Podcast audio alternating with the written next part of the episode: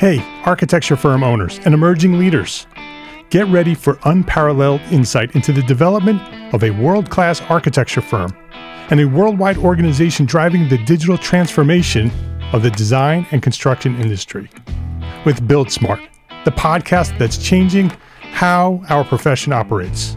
We share the incredible stories behind innovation in the building industry with my friend and co host, Patrick MacLeamy, FAIA former CEO of the international architecture firm HOK. You know, Yamasaki's office or firm lasted during his lifetime. And when he passed away, I think that was the end of the Yamasaki office. Hellmuth did not want that. He wanted a firm that would live out and grow beyond the founders. In season one, discover the untold stories behind HOK's meteoric rise from 150 employees in St. Louis to a powerhouse with over 1,900 staff members and 27 offices worldwide. You know, they weren't as polite as the Kajima people. That was just boom. And anytime you have a creditor, whether it's Kajima or the bank, that wants their money, unless you can raise money someplace else, you are out of business. Bankrupt. Bankrupt. And hold on tight for season two, where Patrick takes us on a new adventure as chairman of Building Smart International, shaping the future of digital transformation in the design, construction, and operation of built assets. Ian Howell, Ken Harold, and I, Ken was my technical representative from HOK. The three of us took a tour of Europe of five cities in five days. Very busy time. Simply follow the link in the show notes to subscribe to Build Smart now and uncover lessons that will transform you and your architecture firm.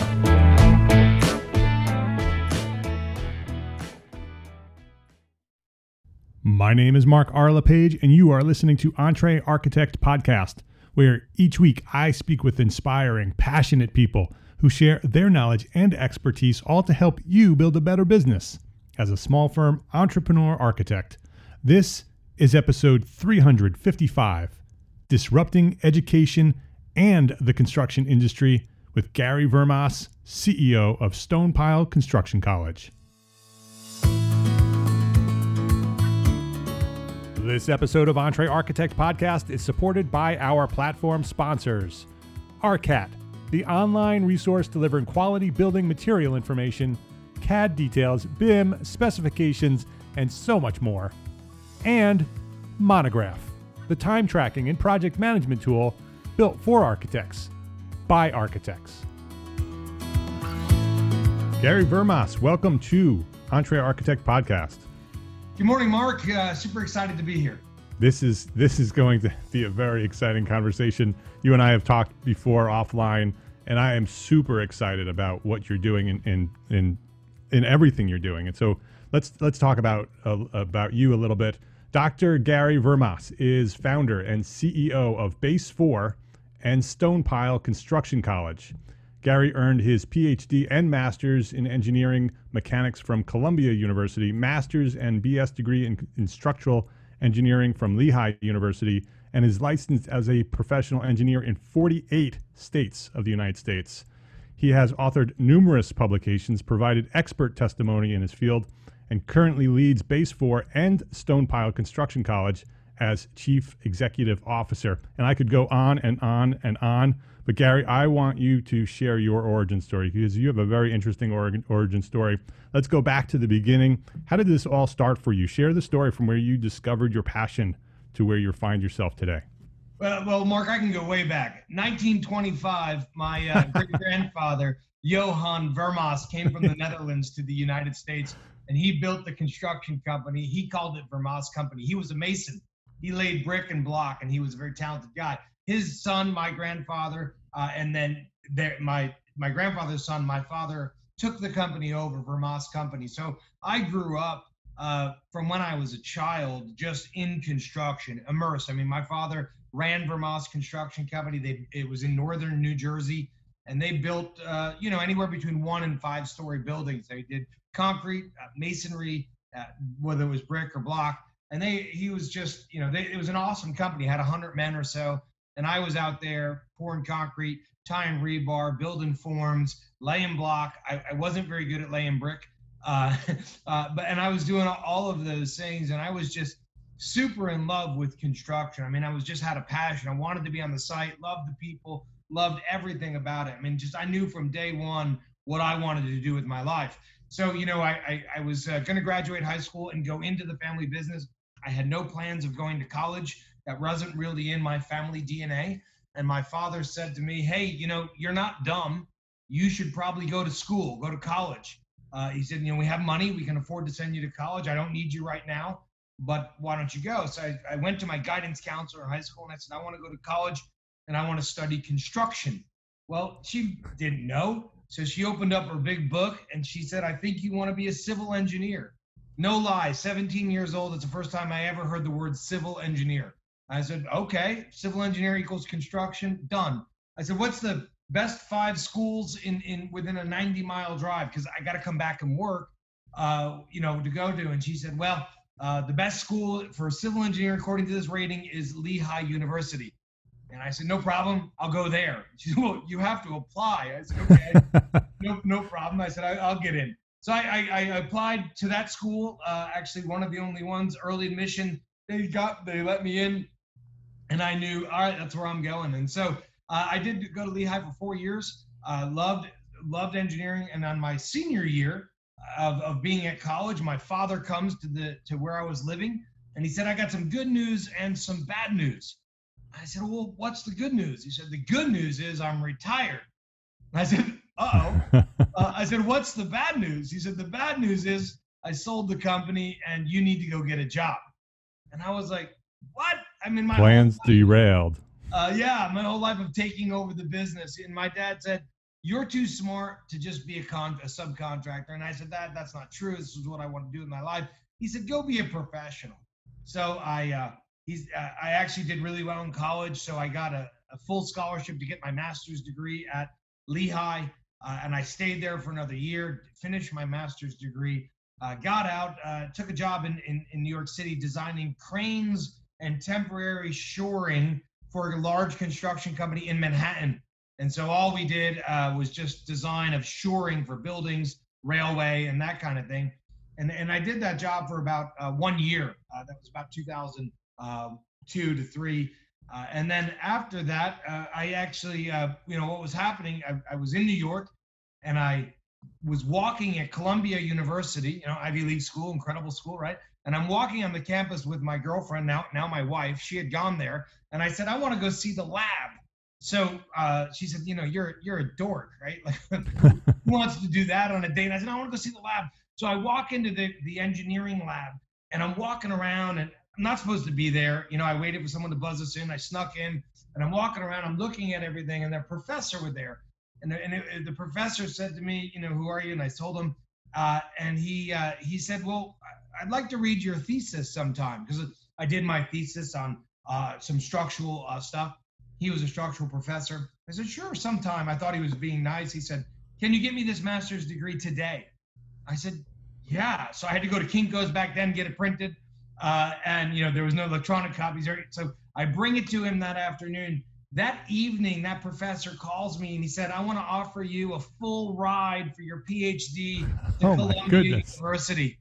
Uh, and it was the first week of September. He said, "You see, someone from China didn't come, and he was about to lose the spot, and he needed a qualified person to take that funding." And I, I said, "What?" I said, "When do you want me to start? January?" He said, "No, you need to start tomorrow class has already been in session for a week. So I came down the next day uh, and I filled out the application, never took a GRE, never really did the application, no essay. He walked me through to the dean, we stamped it all, and I was a, a full time PhD student with a full scholarship to an Ivy League school overnight. Uh, so that's how I got going there. I did that for five years, uh, and then that let you know, and it just I thought I wanted to go into academia, and then realized I was way too much of an entrepreneur to do academia. Uh, you know, I banged my head against the wall for five years, finished my degree. And then in 2003, I got out, I took my test, got my license, uh, moved to Florida for personal reasons. And I interviewed there uh, with many companies to get an engineering job. And everyone I ent- interviewed with, I thought, I could do this. Um, you know, I, I, I, could definitely do engineering. Like, why, why am I working for someone else? So I got my license Um, and I just went out and, and started to try to win work. And, you know, I had never designed anything, uh, you know, I mean, except for in the, in the construction field and, you know, PhD, but, you know, houses, I was going out and getting in Florida, you need a structural engineer to do design of houses. So I'm going out and I'm, I'm getting these jobs from these architects. I have no idea what to charge, none. And I'm like, what do you think? I'm like, how about 9,000? The guy's like, whoa, that's way too high. and I was like, so what price do you think? And he said, uh, how about 4,000? I said, all right, deal. You know, I, I, had, I had, had to figure out the market rate, had to figure everything out. So that went, that went pretty well. Uh, and, and I started figuring that all out and understanding how to design drawings. And I was getting busier and busier because uh, I was able to sell. And I decided I, I have to hire some people. This is back in 2000 uh, or four in in Florida, and it was booming, and you couldn't hire anybody. And so I remember I had all these friends from China uh, it, at my, my PhD, and they had moved back to China. So I talked to them and I said, Hey, I need to hire three people from China.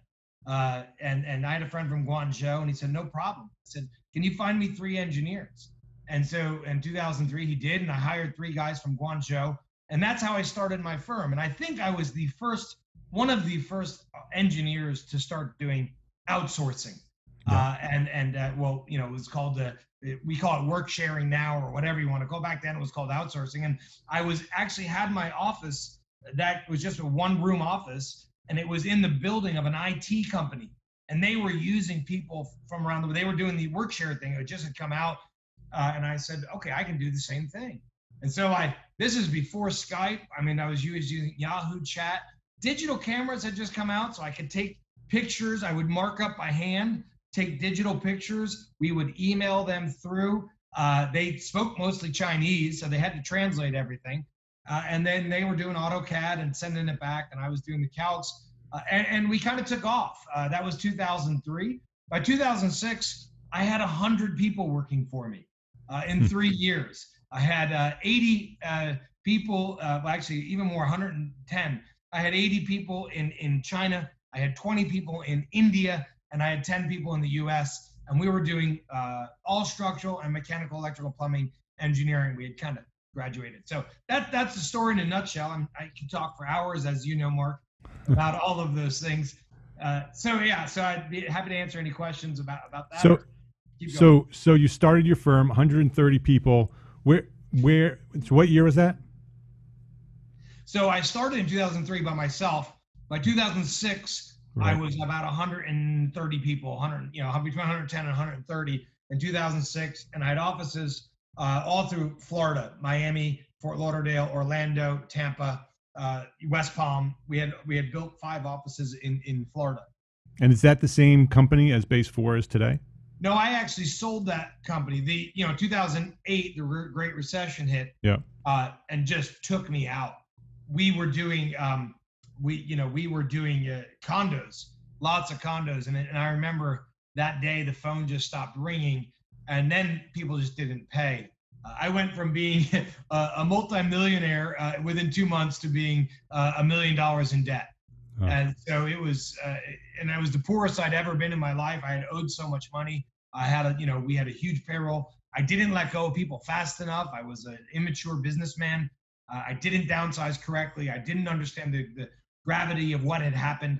Uh, and and I, I basically got myself into a, a mess. Uh, and then in 2009, I sold that firm. It had got whittled down to about 40 people, but I had all the licenses in China, in India. I had worked around the world. I had perfected this outsourcing thing. Yeah. So you had some assets. Yeah. So I sold that IP to a 4,000 person engineering firm in, in Canada. And that sale price covered my debt. And then and it was 2009. You know, I, I, am 38 years old or whatever. Uh, and I had zero dollars in the bank. And that was the richest I'd ever been in my life. I thought surely I, I, I can start over now. So basically, starting at zero. So that sale covered your your debt, so you, you had no more debt, and but now you're at you're at zero again. So yeah. so that was when 2010, somewhere around there. That was 2010, and so what I did is I actually uh, I, had I, I, lost everything. I lost my house, my cars, everything. I had, I had, no money. I had three children. and I was broke. So I came home and I told my wife, I said, listen, pack, you know, and, and I had gotten an offer in Qatar, the Middle East, Doha. And I told my wife, we're going to Doha. She said, where? Where the heck is Doha? You know, and I said, uh, so I told her, buy 10 duffel bags. And, and I told the kids, everybody gets two duffel bags and you pack them. And we packed our duffel bags and then we had an estate sale and we sold everything in the house, everything. I had nothing left except for those 10 duffel bags.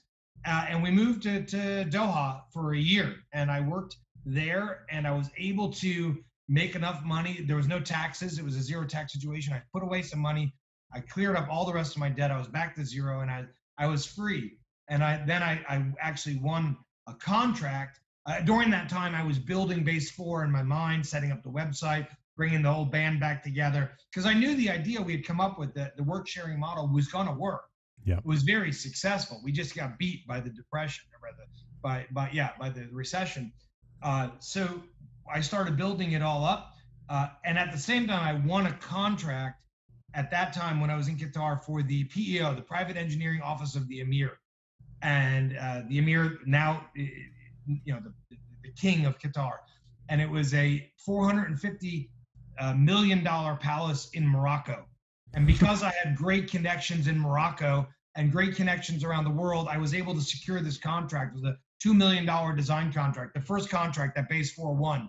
And, uh, you know, and so that was a great start. I came home, quit my job, and, and basically, I think I had $20,000 in the bank.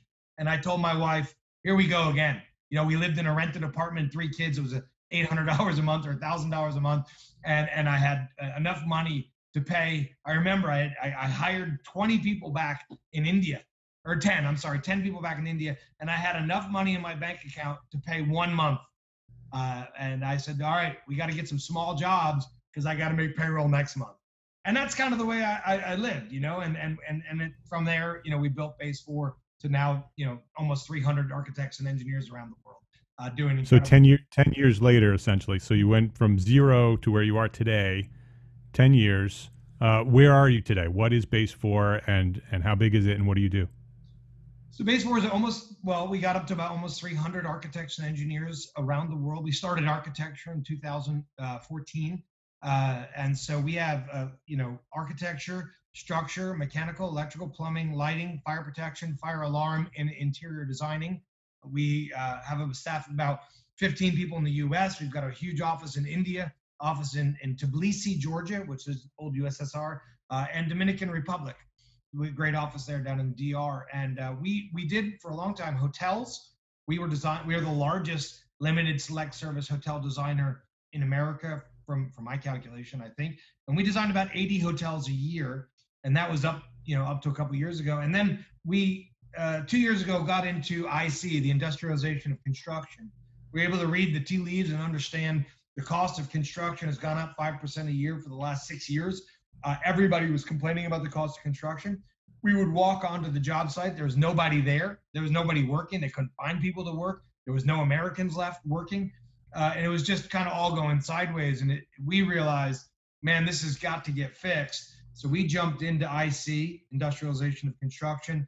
DFMA, design for uh, manufacturing and assembly, uh, modular, prefab, offsite, all of that. We dove into that and we decided we're going to be the architects that handle the logist architects and engineers that handle the logistics from day one to CO. Uh, not just our little design piece. We're going to walk our clients from all the way through. Where then we got connected with all the factories throughout the U.S. Uh, you know, connected with every process. So you know, we'll start a volumetric modular job the first question we'll ask is what is the shipping width of the state? You know, what is the super load charge? I mean, all of those logistics yep. we handle, not just the design piece. So we've become kind of now we are famous in the hotel sector. Now we're becoming famous in this DFMA IC space, which has led us to some huge contracts and kept us alive uh, and done well through COVID, uh, even, even through COVID when the hotel sector collapsed. And yeah, had we not made that pivot, we would have been pretty much out of business. I mean, that, that was the first thought that I had when you said hotels, and then you started talking about IC on how how that has been such a fortunate shift in your model uh, that at this point you're you can still focus on hotels, but you have this other uh, focus now that that can be applied to pretty much any building uh, process. We will return to our conversation after this quick break to say thank you to our platform sponsors here at EntreArchitect, ARCAT, and Monograph. ARCAT.com has been assisting architecture professionals in their search for the best products for their projects for nearly 30 years. Starting as a printed desktop reference with listings in manufacturers' catalogs, ARCAT has evolved into the number one most used website for finding building product information. Today, ARCAT is an invaluable tool for AEC professionals, offering a powerful product search engine that's backed up by up to date CAD, BIM, and specifications. And just as it was in 1991, today, ARCAT offers all of this at no cost to their users and without requiring any registration. It's free. Visit entrearchitect.com slash ARCAT today and see why architecture professionals have leveraged the power of ARCAT for three decades. entrearchitect.com slash ARCAT. That's entrearchitect.com slash A-R-C-A-T. Spreadsheets. Spreadsheets. Are you tired of using spreadsheets to keep track of your project plans, your budgets, your staff, your time? Our friends at Monograph know what that's like because they're architects too. They know all about that spreadsheet mess that you're dealing with. So they did something about it. Monograph is a time tracking and project management tool built for architects by architects to respond to the challenges that small and medium sized firms face on their quest to a profitable business. With Monograph's integrated suite of tools, you'll stay on track and on budget without the overhead of wrangling spreadsheets every day. Improve your firm's operations today. Try Monograph. Try it for free at entrearchitect.com slash monograph. Ditch the spreadsheets. Visit entrearchitect.com slash monograph and try Monograph right now for free. Please visit our platform sponsors today and thank them for supporting you, the EntreArchitect community. You know, I see a theme here. uh, do you do you do you? This is this may be a personal question and may take us off off uh, derail a, a, little bit, but but do you believe in divine intervention? I do. Um, I'm, I'm, actually kind of a spiritual guy. Um, I have 12 children. 10 of my children are adopted. I have three from uh, China, one from India, six from the Philippines. You know, as we and two biological. And as we traveled the world, uh, you know, a lot of a lot of wives collect purses and shoes. My my wife collects kids, and so now I live in, in Tennessee. I have 12 children. I mean, entertaining more as well. Um, and and you know, we try to give back. We try to we try to do the right thing and give back. And uh, yeah, I, I, feel like I, have been blessed all my life. Um, I've never felt like I've had a hard day. You know, even though I've had you know some pretty rough ones, uh, and and things always work out. Uh, my wife thinks I'm the luckiest human alive. You know, the PhD story, right? Yeah, well, that's what I'm looking at. I'm looking at PhD. You walk into Columbia, and the and the professor that day says, "Give me your thesis." That night, you have a full ride to Columbia. Then you have your debt, you know, and the sale in 2010. The sale takes care of your debt, right? You're in this this place where you're never digging out of this, right? And then you make the sale. The sale comes from Canada. You have enough to start over. You start over in 2010. Then you build base four. Base four builds comes into this becomes this massive company that takes over the world of hotel building.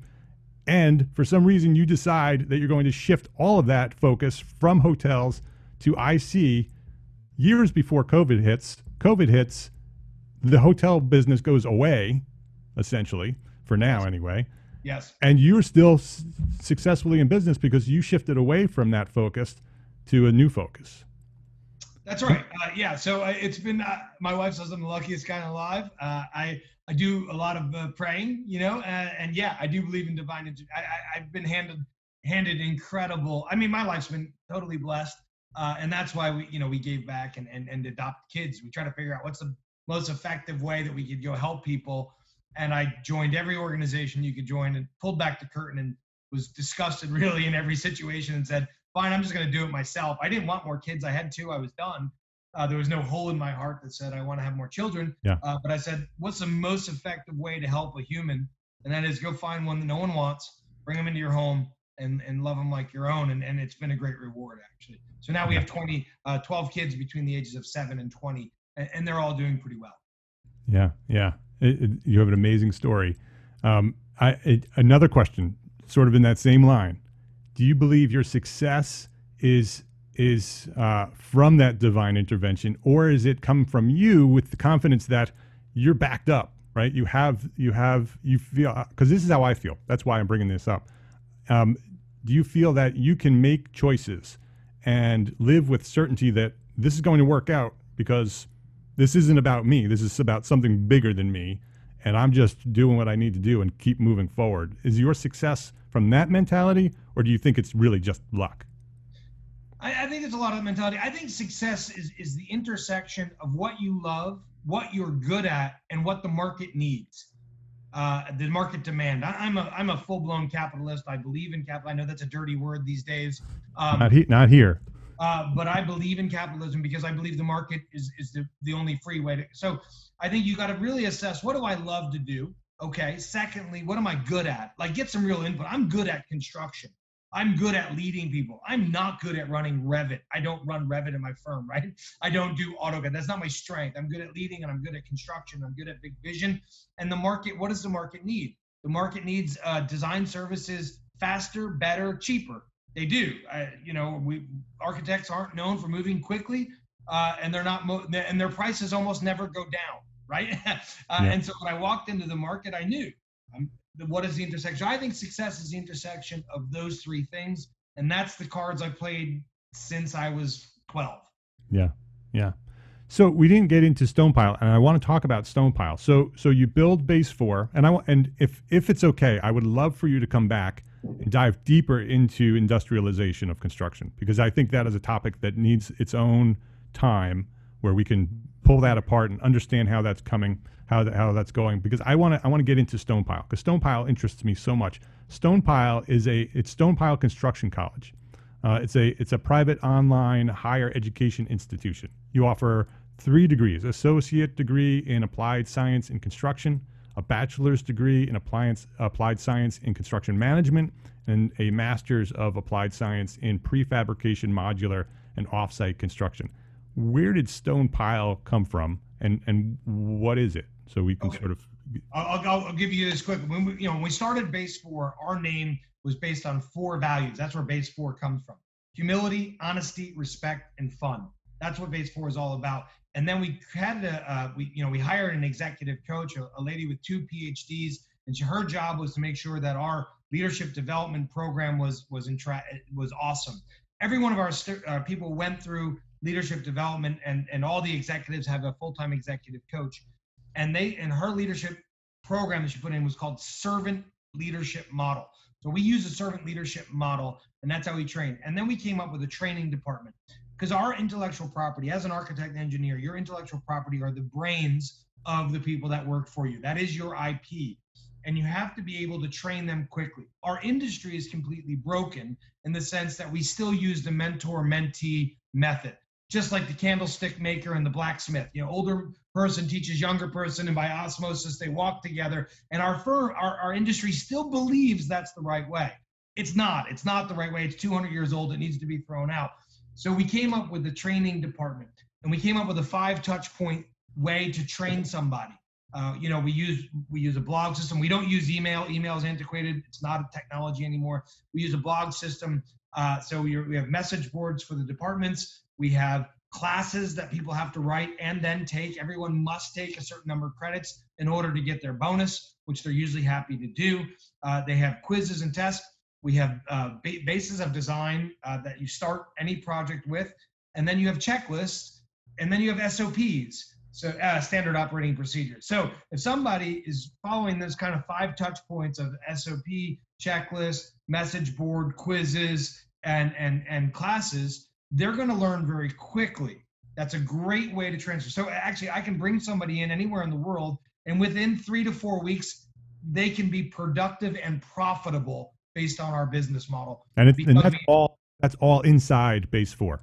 That's, that's all inside base four. Got it. When we realized, holy crow, this needs to be done in the construction world. because every day we deal in our construction administration with contractors.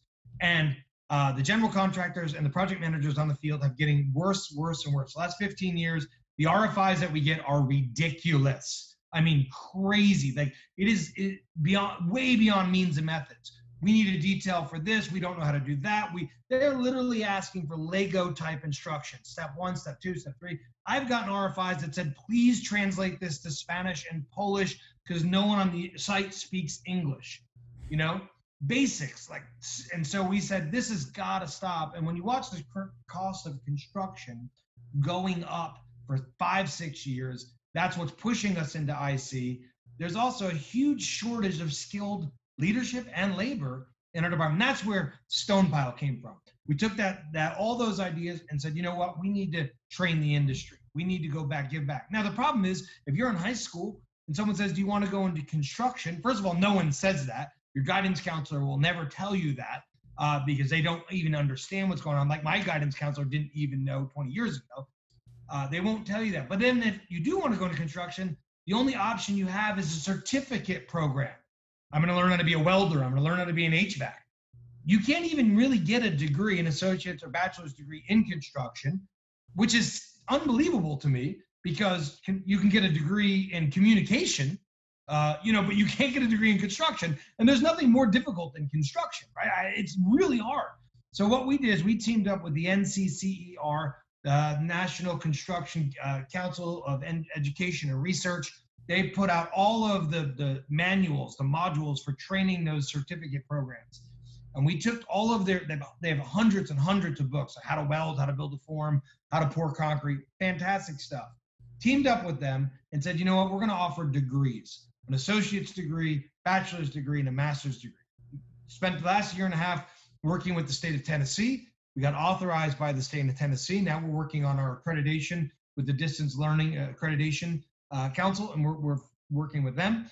And so basically, we, we've decided that we're going to, Stonepile is going to stand at the intersection of tradesmen, architects, design and codes, engineer, mechanicals, me- mechanics and principles, manufacturing, and products. So construction really is the intersection of those five things, which are actually very difficult.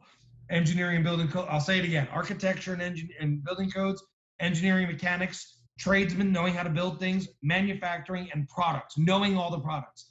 And you, as a construction person and an architect, you're supposed to know all of that information. Right. That's what people expect you to know all of that and they're like, well, you graduated from college, and when you're in college, they don't teach you any of that, right? And so that's where uh, Stonepile stands at the intersection of all those things. So we we're trying to disrupt two industries: disrupt the construction industry and also disrupt the higher education yeah. industry. Yep. Two incredibly broken industries. I mean, the cost of college nowadays is stupid, uh, and, and and parents are looking at that and saying, no way. And so we said we're going to offer a low, low, uh, a low cost, high value we're going to guarantee our kids um, you know, that come out. I say kids, they're, they're also a lot of adults, I should say that. We're going to guarantee them jobs. We've got incredible sponsors, Mitsubishi, Trane, Aon, uh, guys like that lining up saying, we'll do whatever it takes to help you. I mean, even got a call from Marriott uh, uh, staff that talking to us about this as well. And so they're saying, hey, we're, we're going to help you do this uh, because that's how important it is to us. Yeah, I mean this is this is something that is so needed. My son, my my 15, I have two sons and a daughter. Um, I have one son who is currently at Syracuse University, ridiculously expensive. Um, I have a 15 year old who is a junior in high school, and uh, and he's looking at schools. He doesn't want to go to school, right? He's a maker. He loves to be in his shop building things. Yep. He is perfectly positioned for what you're talking about because he is very very intelligent he he built a boat when he was seven, like a real boat. That's great. And the great thing is, Stonepile is we have three semesters a year. We don't take a break for the summer. It starts on September 1, January 1, May 1. Someone can come into that program and work around the clock, get a bachelor's degree in two and a half years. I mean, that's incredible. And the total cost for associate's degree is 12,000 and the total cost for a bachelor's degree is 24,000. I mean, that is the lowest cost. And then we're saying we'll guarantee you, if you do well and graduate, we'll guarantee you a job. And that job, that if you get a four-year degree, the the median income starting for a construction manager uh, is seventy thousand dollars a year. and I, I would argue that while you're doing this, you should probably go get a job. And if you could get a job in construction, that would fulfill your practicum credit. So now you're working, you know, maybe part time or full time. You're doing, you're putting yourself through school. You're graduating with zero debt or very little, and you're starting at seventy thousand dollars a year. And we're teaching not only the hard skills, the intersection of those five things, we're also teaching a lot of soft skills, leadership, you know, values, ethics, understanding what leadership is all about, you know, how to market yourself. You know, we've teamed up with LinkedIn Learning.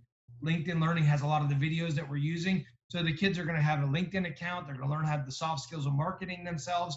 Uh, we've teamed up with Bluebeam. They're going to understand all the technology of Bluebeam. Autodesk. We teamed up with Revit. They're going to we're, we're teaming up with them. Uh, so and we've teamed up with Learn.net, which is an online library. Everything is online. These kids are going to come out of college with a toolbox. All of these modules. I mean, it's going to be a digital toolbox. It'll be a thumb drive, really. All of these modules are going to know how to search codes. They're going to know how to search this this information. They're going to know how to do digital markups in Bluebeam. They're going to know how to use a platform like Basecamp. Uh, they're going to know all this stuff. They're going to be a huge asset when they walk into the trailer or the office uh, right, right. And I think, and I've got GCs calling me saying, "Hey, do you have students yet?" no, we just started, and, and they're saying, "Send them to us." Uh, and I and I'm excited. I'm hoping that we can boast 100% uh, job placement as well. Yeah, and and you can and and you can fulfill that gap of of uh, missing leadership and proper management in the field.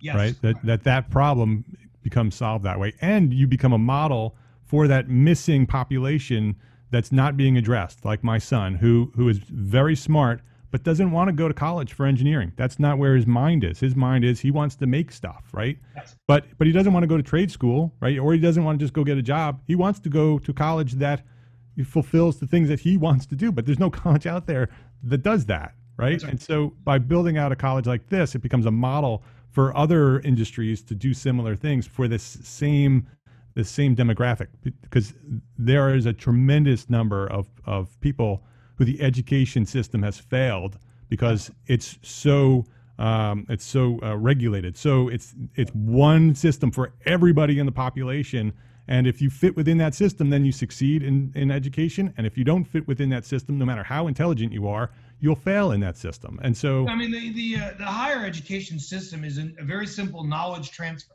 One person has the knowledge, and they lecture, and then they you read. Right. This is the same process that Socrates and Plato used, right? That hasn't changed in thousands of years. Uh, so they're using an antiquated system that works for some people, but nowadays, with everything moving so quickly, that process is so incredibly outdated. We are not an online school that you watch lectures, not at all. We're using that same five touch point system. Then you go to trade. If you go out in the field as a tradesman, they're using the mentor mentee method that you know from from the time of Romans, right? That's how they trade, right. trade tra- tradesmen. They're also outdated. So again, we're disrupting both of those industries using yep. the newest, latest teachings. And I think uh, you know I believe our students will be the top notch, and we're going to start attracting real talent to the industry, like Google did, like Facebook did, like Amazon is doing. Right. right? Track, and when we start attracting that, we're going to start seeing some real change in the industry.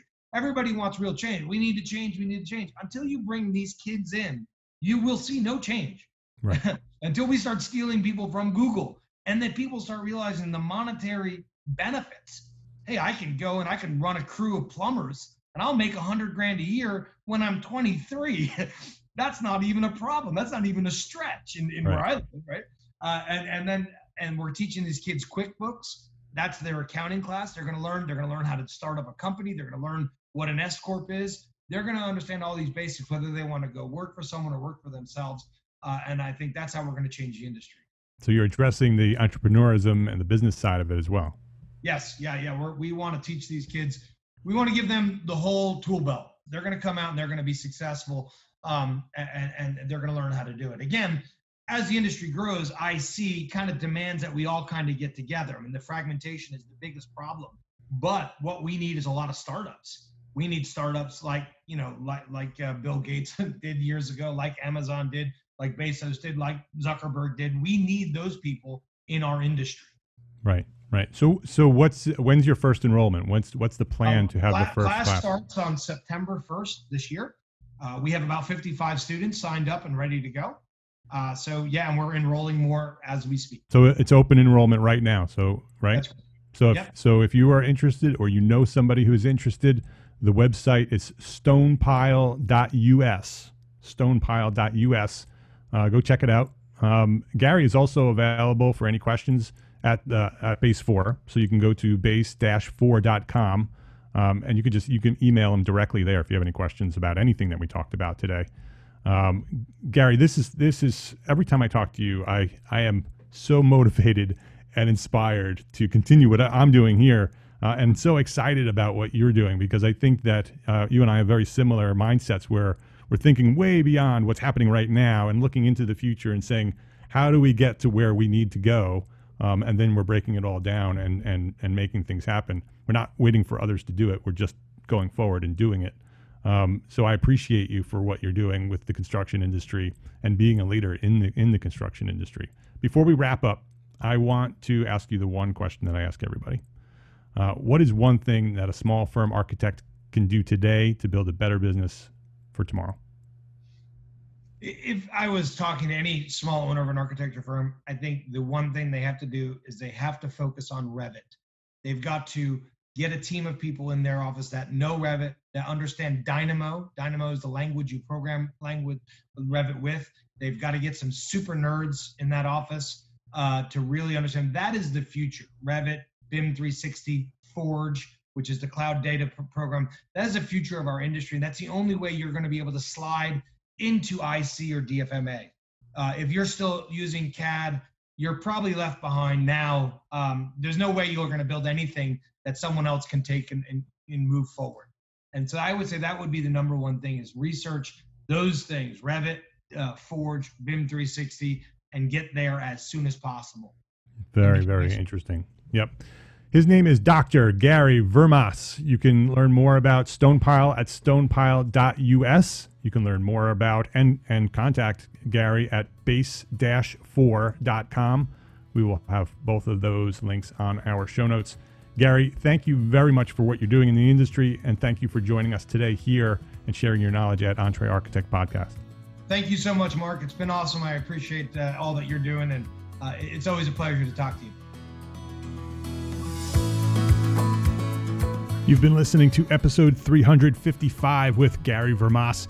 If you'd like to access the show notes or share this episode with a friend, the link is entrearchitect.com slash episode 355. I am so inspired by Gary and what he's doing and his story about how he found his way to where he is today.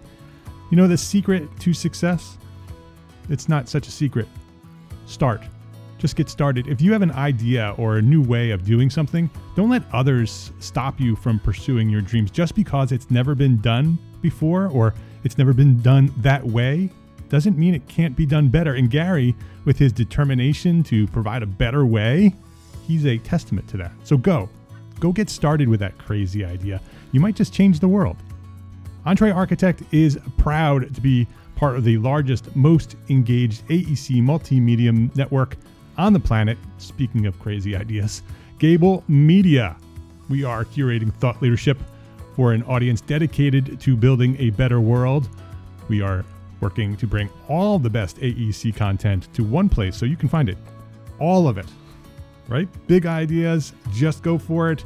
Demetrius and I just got started, and here we are, Gable Media.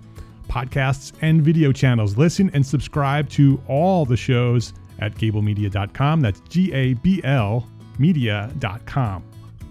Last week at EntreArchitect, we introduced a free three module training program for you, for the EntreArchitect community. You're invited to access Build Your Brand Basics right now at entrearchitect.com slash brand basics.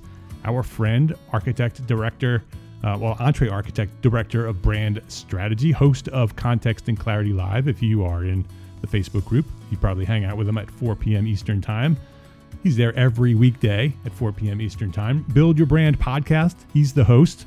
Jeff Eccles and I have been working very hard this past month to develop a new on demand course for you to help architects find the work that they want and to earn the fees that you deserve the Build Your Brand course. It's available right now at entrearchitect.com slash brand course. But To introduce that new comprehensive on-demand training training program, we developed a separate free version for you right now, and you can access it at entrearchitect.com slash brand basics. It's a three module video training series where Jeff shares the basics of building a brand for your architecture firm. Follow those steps in those three videos, and you'll be on your way to attracting the clients you want most. There's no catch. The videos are completely free. They are there waiting for you. You don't even need to register with an email. No cost, no email. They're there for you. You're invited to access Build Your Brand Basics right now at entrearchitect.com slash brand basics. Go grab them while they're still there. Jeff and I, we've built them for you, and we hope that you find them super, super useful. entrearchitect.com slash brand basics. Go build a brand. Go build a better brand. Go build your brand. Be well, my friends. Be healthy, be happy, safe, and secure. Merry Christmas, happy holidays, and we will see you at the next one. Thanks for listening today love, learn, and share what you know.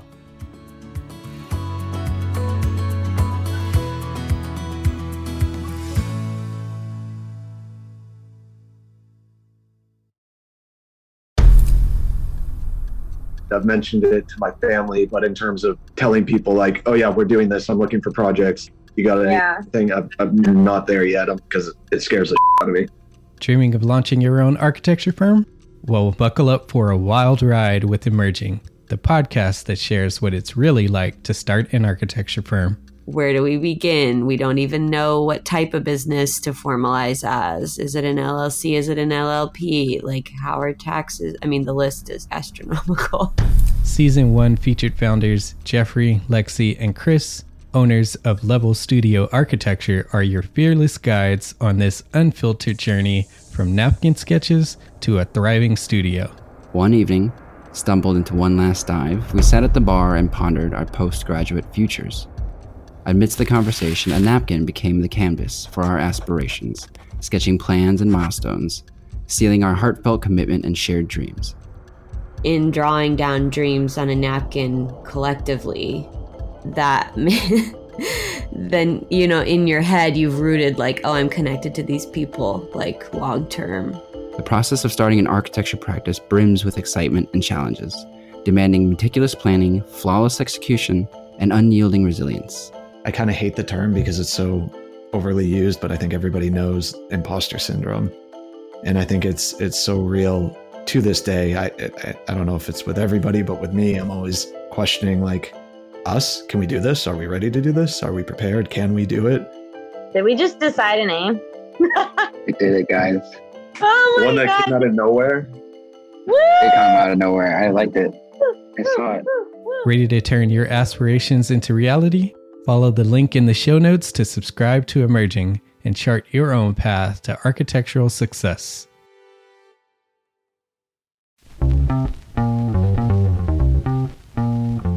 calling all small firm architects. It's time to tap into your full potential with EntreArchitects Context and Clarity, where inspiration meets innovation. Hey, it's Mark R. LePage, founder of EntreArchitect, and I'm inviting you to join my two favorite co hosts, Jeff Eccles and Katie Kangas, as they bring together authors, experts, and thought leaders for electric conversations with entrepreneur architects around the globe. It's not just a podcast, it's a community where dreams meet action. There's a simple equation there. And what for me, what that did, just doing that basic calculation was it allowed me to compare what I had actually saved in my retirement accounts to what I thought a possible projected annual spend might be. Artists are temperamental, so beautiful design is going to be a priority. When the job is done, we're going to actually need to live in the house, not live with the person who designed it. and so uh, for me, the the artistic skill, the architectural skill is most important. And so I would say like that would be 60% of it, if not more. Gain insights to build a successful practice. Subscribe, engage, and let's redefine your future together. Join the Context and Clarity community, where every conversation adds to your blueprint for success.